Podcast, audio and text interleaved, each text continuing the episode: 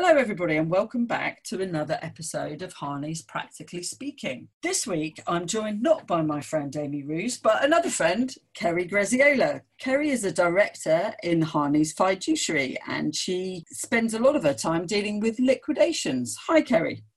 Hi, Rachel. I'm glad to be here today. Hopefully, we can have a nice chat about liquidations. Absolutely. Thank you for joining me.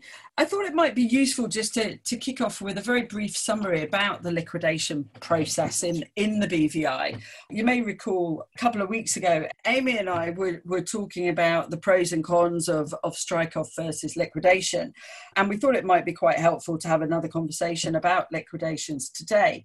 In terms of the liquidation process in the BVI for BVI business companies, Am I right in saying that it's a relatively straightforward and, and, and quick process?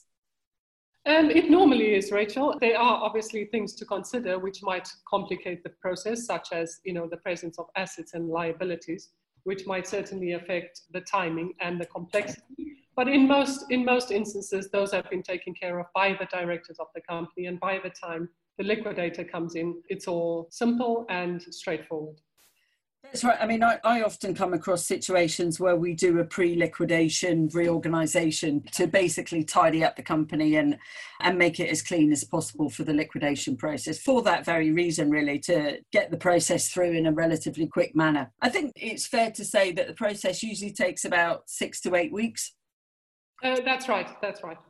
I mean, I, I, know in certain circumstances we can squeeze that timetable a little bit, but there are obviously there's certain statutory requirements that you as a liquidator have to follow, including placing creditors' advertisements in the BVI and, and, and perhaps in other jurisdictions as well if the company was carrying on business there. I did wonder whether if there were any implications out of the economic substance legislation on liquidations, because it's a bit of a hot topic at the moment, and particularly with the end of the first financial period for many companies is looming on the 29th of June. I just wondered whether there are any sort of liquidation specific matters that perhaps we should have a chat about and people might be interested in. Yes, sure. So you touched on the pertinent one, which is obviously timing. Most BVI companies will have the end of their first financial period for economic substance on the 29th of June 2020.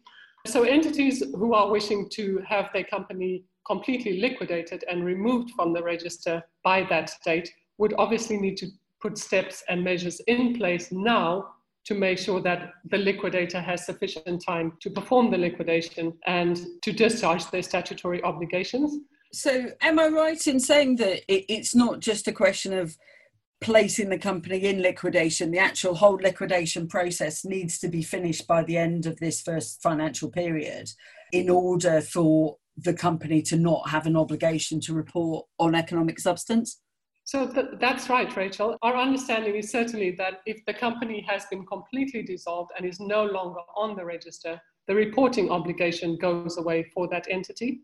So if a company is still on the register as an active company, whether it's active in the true sense of the word or whether it's active in voluntary liquidation, the reporting obligation still remains.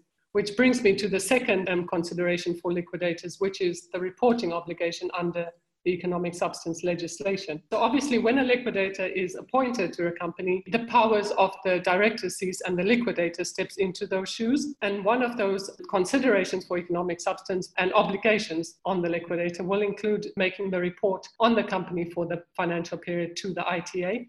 Sure, sure. Now, another question that always comes up, and especially where perhaps a liquidation has dragged on a little bit. It's taken longer than the parties envisaged. And the BVI company's annual license fees become due. If the company's already placed into liquidation, but the liquidation hasn't yet finished, do they still need to pay up those fees?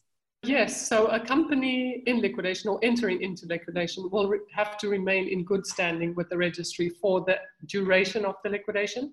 Now, if that spans the license fee due date, which we all know is coming up in a couple of weeks at the end of May, for first half incorporated companies, fees would need to be paid in order for the liquidation to be completed. Uh, practically speaking, for a liquidator, we're actually not able to make a filing with the registry if the company has fallen out of good standing. It's, it's not physically possible. Right. So it's it's really something to think about as the advisors to someone putting a company who wants to put their company into liquidation. Just make sure that they understand the full extent of the fees that are going to be in, involved in the liquidation process. I think. I think where we've got to now is that there are really three main issues that people need to bear in mind in relation to liquidations in the current climate. And those relate to timing, economic substance reporting, and license fees, and when, when those might be due during a liquidation period. Is there anything else that you think we need to talk about in, in relation to liquidations at this point? No, I think the timing point is really key, Rachel. I mean, we, you know, often you know, things need to happen before a company is ready to be liquidated. So I just encourage entities who are looking to go down this route to, to push the button as soon as possible to avoid, you know, the backlog or, or pre- unnecessary pressure. Absolutely no, and certainly I'm sure all their advisors would uh, would appreciate that.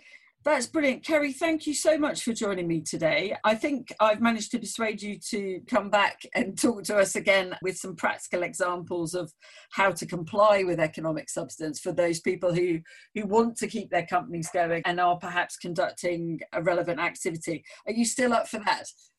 Thanks very much, Rachel. I am up for that. Thanks for the invite. Brilliant. Thanks very much and uh, see you all again soon.